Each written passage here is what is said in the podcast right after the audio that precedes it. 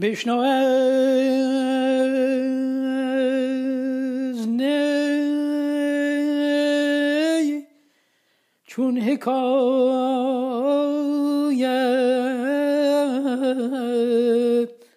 می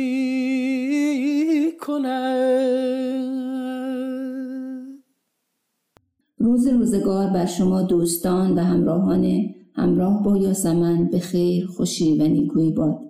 از اینکه در این روز گرم تابستانی با ما همراهید تا با شما یک بار دیگر به شهر زیبای تهران سفر کنیم و با مهمان عزیزی از این دیار آشنا شویم سپاس گذاریم. همچنین از جناب آقای صادقی که دعوت ما رو با مهر پذیرفتند سپاس گذاریم و به رسم برنامه پیش از هر سخنی ازشون خواهش می‌کنیم از خودشون برای ما بگن اینکه در کجا به دنیا آمدن چیکار کرده و می‌کنن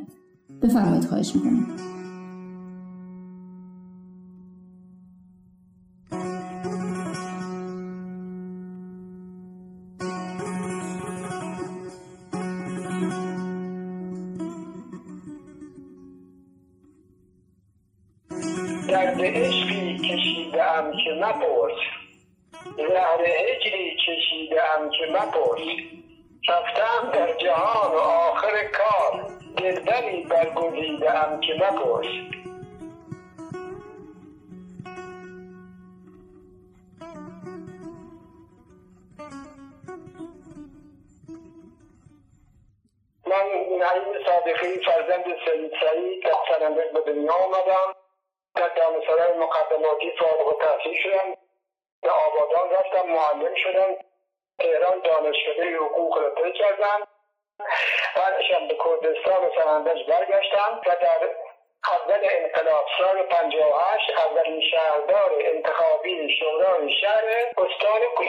شدم. بعد سال 58 و 59 و 60 و 61 در سال 62 به تهران آمدم و در سال 65 پیش آقای دکتر واحدی استاد دانشگاه خوب کار کردم. تا 1380 که ایشون فوت کردم. رفتم پروانه وکالت گرفتم به محابات رفتم. ولی توان کار وکالتی رو نداشتم.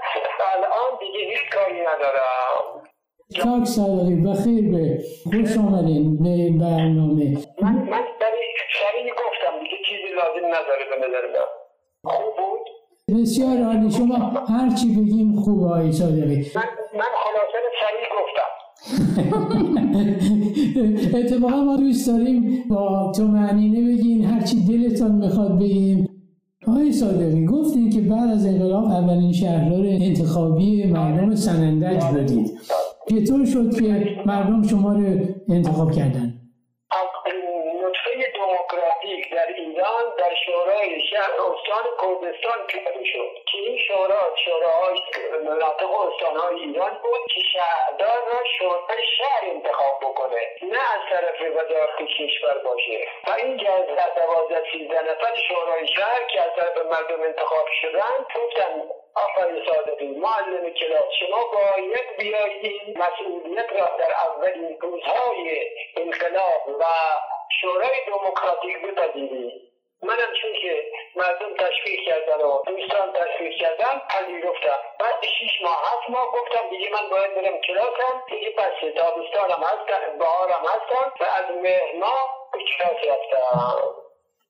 این خلاصه کار. یکم بیشتر بگین این تجربه چه چیزی به شما یاد داد؟ چه چیزایی می‌تونید تجربه این دموکراسی دکتر خودبدین در اون وقت در فرانسه بود.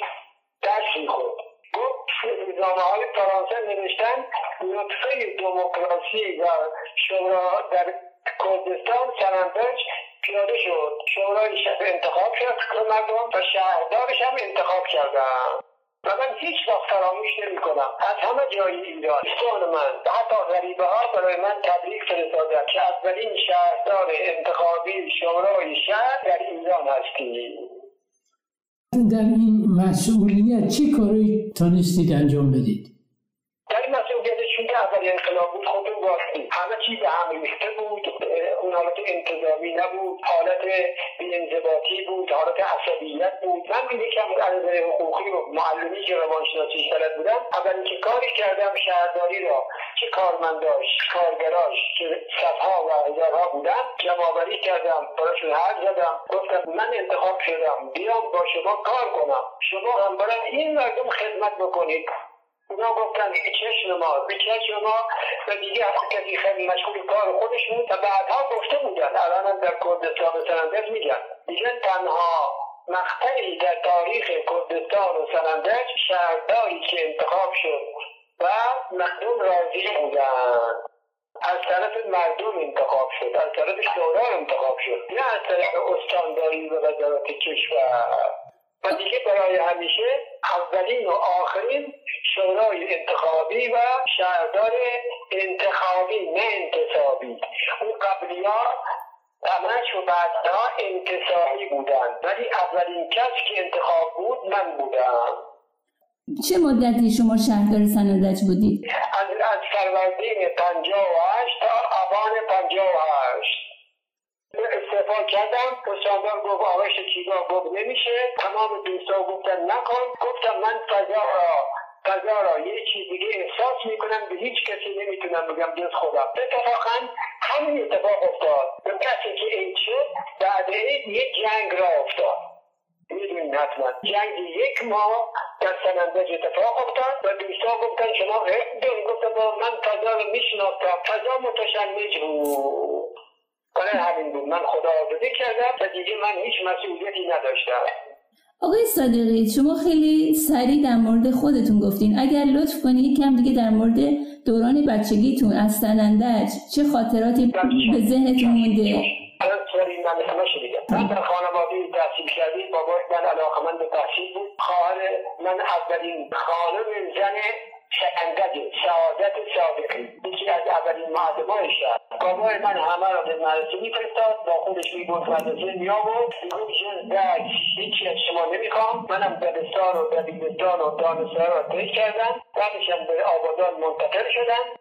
در آبادانم با دوستانم رفتیم تهران. و دانشکده ها هر کدوم رفتن یه دانشکده منم حقوق دوست منم رفت دانشسازی و ادامه تحصیل دادیم و دوباره برگشتیم به سفندگی که دیگه هم اتفاق سال پنجاه هفت چی اتفاق افتاد. من در سنندج بودم که بعد گردار شهر شده. بعد دوباره رفتم دبیرستانات درس رو دادم. آمدم تهران تقاضای بازنشستگی سالی کردم. گفتم بیست حقوق مسئله. من توان ادامه ندارم. و قبول کردن با 20 سال حقوق من خداحافظی کردم. بعد دفتر دکتر واحدی رفتم. اونجا باشون همکاری حقوقی داشتم و خودم پروانه گرفتم به مهاباد رفتم. چند سال در مهاباد بودم. بعد اونجا خداحافظی کردم. دیگه ده سال هیچ کاری ندارم جز کتاب خواندن و کور رفتن. خدا حافظ شما. آقای با توجه به تجربه ای که داشتین شناختی که از پنجاه سال پیش قبل از انقلاب و بعد از انقلاب تجربه این که مدت کوتاهی شهردار بودید و از این دو زمان یا این سه زمان چون میشه قبل از انقلاب زمان کوتاهی که شورای انتخابی مردم و بعد از اون که اوضاع برگشت این چه تفاوتهایی تو این سه دوره احساس کردیم اجتماعی در ایران و در خارج الان فضا فضای متعادلی نیست. متعادل نیست. چون سرمایه داری های کاپیتالیسم سوسیال کاپیتالیسم هم باش اضاف شده. یعنی کمونیست های چین و کمونیست های روس هم به مسائل سرمایه داری علاقمند شدن. و الان جنگ سرمایه داری با سوسیال کاپیتالیسمه این دعواها و این جار و این فوکان ها و این انفاز هم ریشه در تضاد بین شرق و غرب الان که به نام سوسیال کاپیتالیسم داره وجود سوسیالیست دیگه تمام شد الان سوسیالیستان علاقمند به کاپیتالیسم شدن. حالا سوسیال کاپیتالیسم با کاپیتالیسم های قبلی اروپایی و آمریکایی در جنگ و این چه تاثیر روی مردم عادی داره؟ مثلا مردم سننده مردم عادی کلا قربانی ماجرا هستن. کل کلا طبقات محروم طبقات پایین دارن به طرف نابودی میرن و هر جای دنیا طبقه محروم فشارش بیشتر احساس می‌کنه بله آیا هنوز هم سنندج سفر می‌کنید؟ من گاهی میرم اونجا سر می‌زنم هنوز حال و هوای زمان بچگی رو احساس می‌کنم مردم ساده تر و مظلومتر و معصومتر و فقیرتر هم. چطور شد رشته حقوق رو انتخاب کردین برای تحصیل؟ من چون که از بچگی علاقه من به بابا می‌گفت در خونه هم عادت داشتم. هر چی رو نصف می‌کردم تقسیم می‌کردم. روی محاسبه بود دقت عمل داشتم. و در شرایط اجتماعی هم در دبیرستان هم من می‌گفتن معلم عادل که معروف بودم. چون که هیچ وقت بچه ها با چشم تماشا نمی کردم چه بچه سلشکر بود چه بچه گروبان بود. همه رو دوست داشتم. بعدش فهمیدم که من عاشق عدل و حق و حقوق هستم. و چون که فهمیدم عاشق حق و حقوق هستم رفتم رشته حقوق شرکت کردم و روزنامه نگاری قبول شدم حقوقم قبول شدم. همه گفتن رشته حقوق انتخاب کن. فکر می‌کنید عملا یه وکیل الان در شرایط کنونی می‌تونه این فرد عادل باشه؟ به همه ایرانی ها بگین صادقی گفته کتاب بیشوری بخونید در کتاب بیشوری اینو میگه. گوش می‌کنین بله. میگه از میزان تمام طبقات اجتماعی دو طبقه از همه بیشتر فاسد داره. یکی وکلا و یکی دلال ها حالا که بعضی از وکیلا دلال هم هستن. هیچ دو برابر میشه. حالا من قبول دارم حرف دکتر کرمنده اون گفته همه. ولی من میگم همه زیاده. اکثر باید بگیم. هیچ وقت همه و هیچ حرف نزدیم. بگیم اکثر اقل. اکثر وکلا انصافا انحراف دارن. ولی اکثر معلمان صادقن. اقل فاسدن دارن. وکلا هم خوبی دارن پس اقل وکلا خوب هست اکثر بد. اکثر معلم خوبن اقل بد. همینطور برای هر شغلی که بخوای محاسبه بکنید این نظر منه. اکثر معلم خوبن اقل بد. اکثر وکلا بدن اقل خوب. این حرف منه. یه وکیل خوب چه شرایطی داره های صادقی؟ چه شرایطی باید داشته باشه؟ اولین شرایط یک حقوقدان.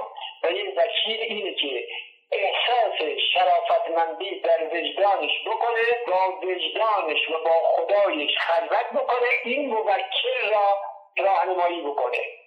اگر دید راهنمایی مشکله خودش اقدام به کار بکنه. اول راهنمایی بکنه مشاوره بکنه. اگر قابل حل با حل خودش به دنبال کارش. چرا پول بده؟ ولی اگر پیچیدگی داره بگه آقا باید به من وکالت بدی دنبال کارت برم.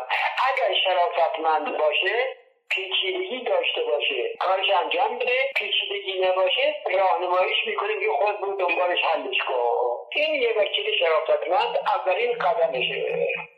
آیا میشه در یک سیستم فاسد یک انسان فساد دامنگیرش نشه؟ من میگم اکثرا فاسد میشن. ولی اقلی خودشون نگه میدارن. دقت فهمیدید بله. من میگم آدمای شرافتمند و با وجدان و با شرف در همه شرایطی خودشون حفظ می‌کنن. حتی از گرسنگی هم بمیرن امکان نداره خیانت بکنه. ولی اینا کمن. اینا اقلن. اکثرا وجدانشون خفه می‌کنن وجدانش که خفه کردن دست به فساد می‌زنن. این حرف اول آخر بله. حالا راجع به وکیل خوب گفتین. راجع به معلم خوب بگین. معلم خوب باید چه شرایطی داشته باشه؟ اگر یک جامعه معلم خوبی داشته باشه بدبخته. هر جامعه خوشبخت فقط معلم اولین نکته مهم میشه. اگر هر جای دنیا رو شما دیدید اخلاق اخلاق کارت آلمانی میگه جامعه که اخلاق نداره اونجا بیشه داره اخلاق را معلم ها در جامعه درس میدن. اگر معلم بد اخلاق باشه نمی‌تونه اخلاق به مردم بده. بچه های بد بار میاره پس اگر معلم های با اخلاقی در جامعه باشن اون جامعه خوشبخته. اگر معلم های بد اخلاقی باشن اون جامعه بدبخته. آقای صادقی شما چی تدریس می‌کردید؟ فلسفه و منطق و ادبیات و بعضی درسهای دیگه مثل جامعه شناسی و حسابداری حقوق و اینا که در خدمات بازرگانی سنندج بود. این دبیرستانی به اسم خدمات بازرگانی. من اونجا تدریس می‌کردم و درس حقوق درس می‌دادم. حقوق درس دادیم و ادبیات درس دادیم و دیگه فلسفه و منطق هم درس دادم. کدام یک از این رشته خودتان بیشتر دوست دارین؟ من به نظر من فلسفه و ادبیات از همه زیباتره. از همه عمقیتر فلسفه است از همه تنازتر ادبیات. و فیلسوف مورد علاقتون کیه؟ بفرمایید. اول اول استاد من سقراط بعدش امانوئل کانت. من عاشق کانتم. کانت میگه من از طریق اخلاق خداوند را حس می‌کنم. همیشه حس می‌کنم. و خداوند واجد کمالات مطلق است. از فیلسوف مورد علاقتون گفتین. از شاعر مورد علاقتون بگی لطفا. شاعر من مولانا و حافظ دوتایشون شب و روز باشون تماس دارم. به هیچ وقت هیچ وقت هیچ شبی بدون شعر مولانا حافظ نخوابیدم و هیچ روزی هم کو هم که میرم کو نوازم هستم اونجا میرم بیشتر تنها و کو هم و شعر مولانا را به کوهستان می‌برم اینم مال مولاناست.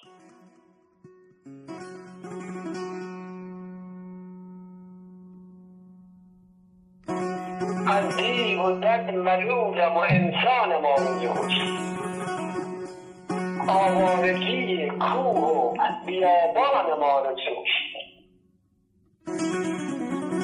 زین همراهان سوس عناصر دلم گرفت. شیر خدا و رستم دستان ما رو دوست.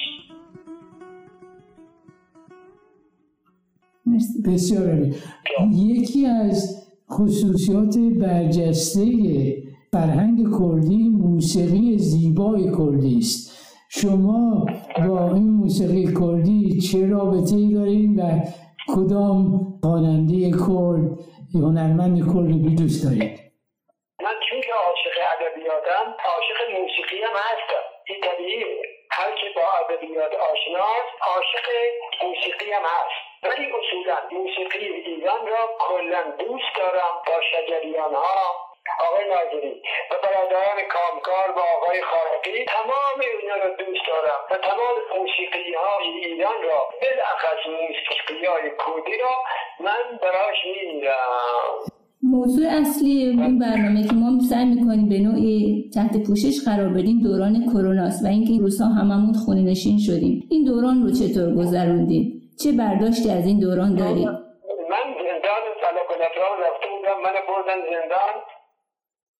چند ماهی زندان فلک نفران بودم سال دانشجوییم سر یه مسائل سیاسی.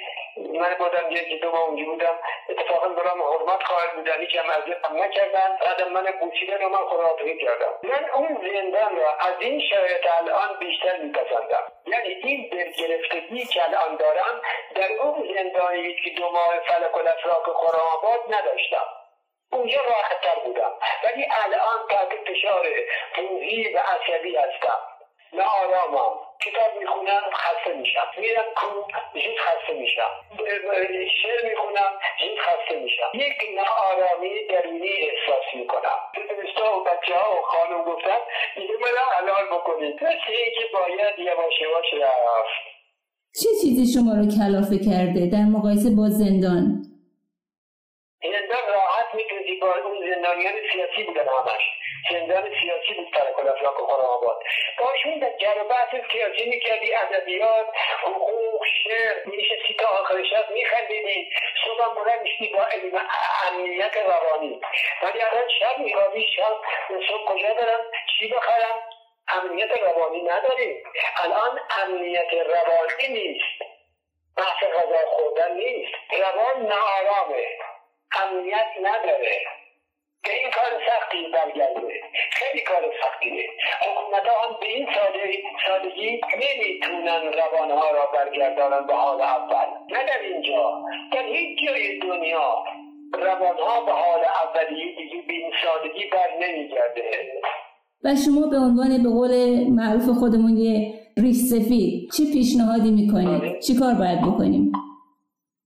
من الان اصولا برای این کرونا یا این مرض تا زمان من از پزشکی که صلاحیت ندارم. من از روانشناسی میگم باید حکومت ها در دنیا روی روانشناسی مردم کار کنن تو خونه هاشون دارن میگم شما چه حالتی دارد تو چه حالتی داری؟ چرا دلنگرانی چرا پریشانی؟ فقیر و فقرا را دست از گرسنگی دارن بچه هاشون میمونه تو خونه. و جرأت نمی‌کنه بره بیرون کار کنه. برن تو های مردم سر بکشن گروه ها دسته ها جمعیت ها برسن به داد طبقات محروم. نظر مالی نظر روانی برای حتی طبقات بالا هم نظر روانی اینا آرام بکنم فقط به اینکه تماشا بکنم امر نهی حکومتی نمیشه. مردمی باید حل بشه. مردمی اگر بود حل میشه. و اگر مردمی نباشه این درد به این سادگی درمان ندارد. درد ما درمان ندارد.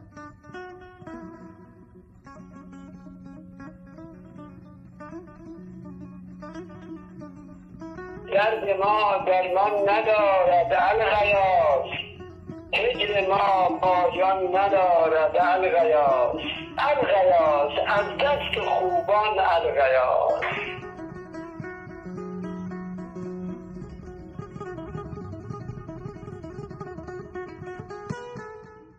شما با توجه به اینکه آدم فعالی بودید تو زندگیتون این دورانی رو که به قول خودتون بازنشسته هستی چطور این روح پرتلاتوم پر انرژی رو ساکت کردید. دو چیز من نگه داشته. یکی شعر اشعار مولانا و حافظ و شعرها بطور کنید. یکی کوهنوردی و کتاب خوندن. این سه موضوع تونسته من نگه داره. و اعتقاد راسخی هم که مثل کانت به خداوند مطلق معتقدم. وجدانم قبول دارم خدا را قبول دارم و درونم آرام می‌کنم. میگم پروردگارا تو شاهدی من سراسر معلم بودم. کاری نکردم تو ناراضی باشی. وکالت کردم تو شاهدی کار خیالت پیشگی انجام ندادم. پروردگارا بهم کمک کن بتونم این مسیر تمام بکنم. و از این طریق خودم انرژی میدم روزایی هم هفته یه مرتبم یه کوره پشتی میبندم. میرم دامنه کوره ولنجک دامنه البرز جنوبی. تا هر جا تونستم میرم. بعدم برمیگردم. پس شعر و در ادبیات و در فلسفه و در کوه و متکی به خدای متعال بزرگ که تعریف کان براتون کرد. من اگر اینا نبود الان همون اوائل از این دنیا رفته بودم. نوشته ای هم دارید. این چیزایی که می‌خونی خودتون هم می‌نویسید. دست نوشته هایی هم ازتون به جا میمونه. یه حرف یه حرف خوبی داری اتفاقا خوب که یادم نرفت. خوب شد عالی بود. من صد و هفتاد صفحه از این بفته ها در این مدت در کتابچه جمع کردم. از مولانا حافظ کانت دکارت سقراط افلاطون تمام نویسنده های دنیا. کتاب بیشوری را خلاصه کردم. کتاب ملت عشق خلاصه کردم در این مدت و تمام اینها را آوردم. 170 صفحه الان امروز پایانش نوشتم و دوستا گفتن شاید اینه به چاپ برسونیم. خوب شد یادم نرفت. در این شیش ماه این 170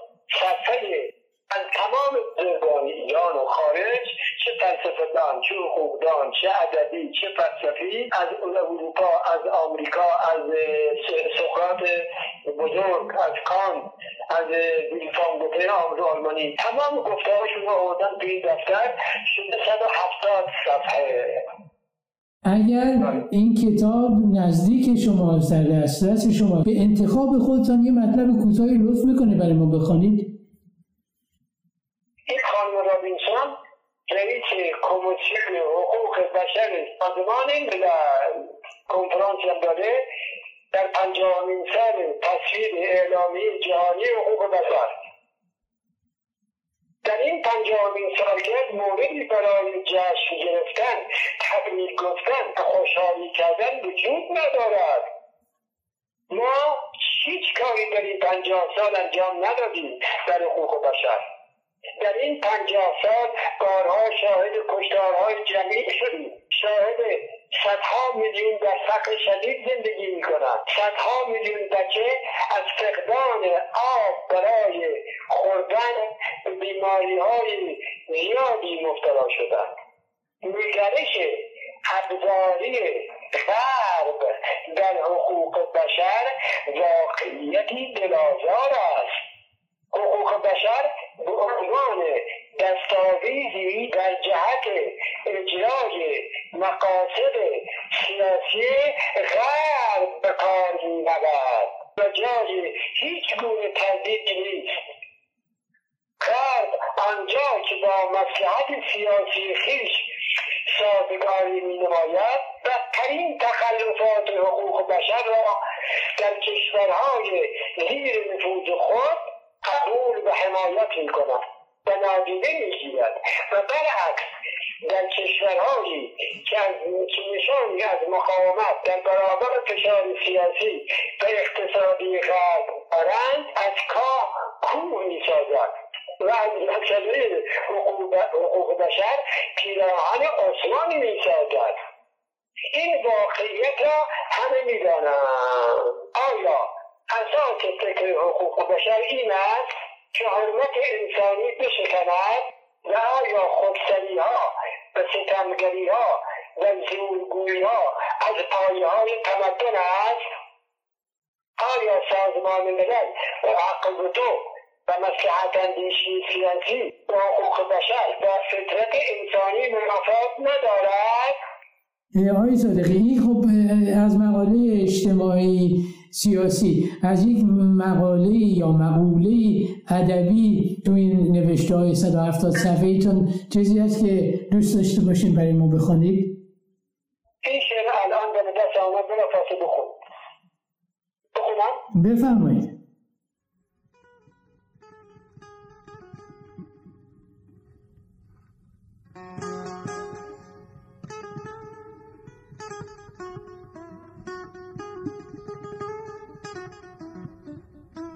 ره میخانه و مسجد کدام است؟ که هر دو در من مسکین حرام است. نه در مسجد گذارندم چه رند است. نه در میخانه چی خمار خام است. میان مسجد و میخانه راهی است. غریبم عاشقم آن ره کدام است؟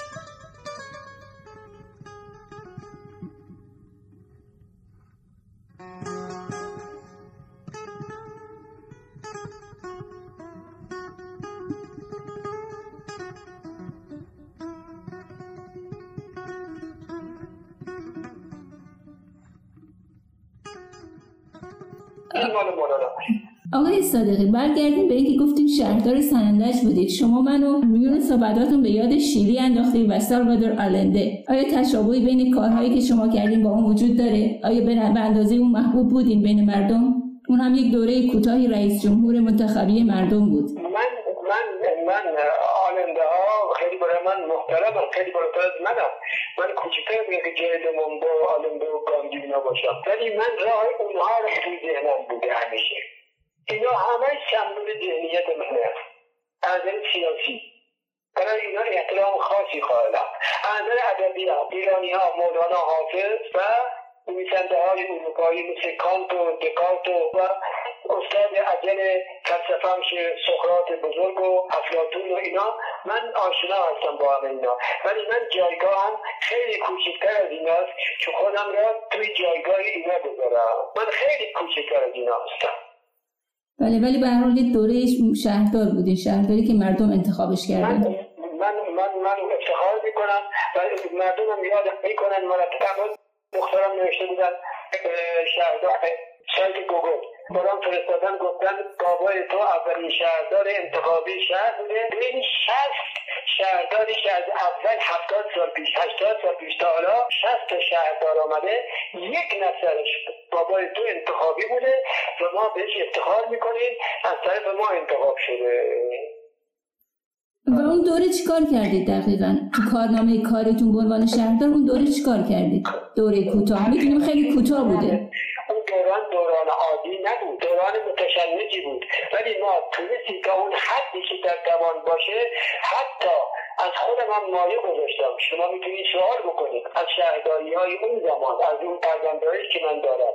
من نوشته بودم با آقای استاندار آقای شکیبا من حقوق معلمی هم بسمه.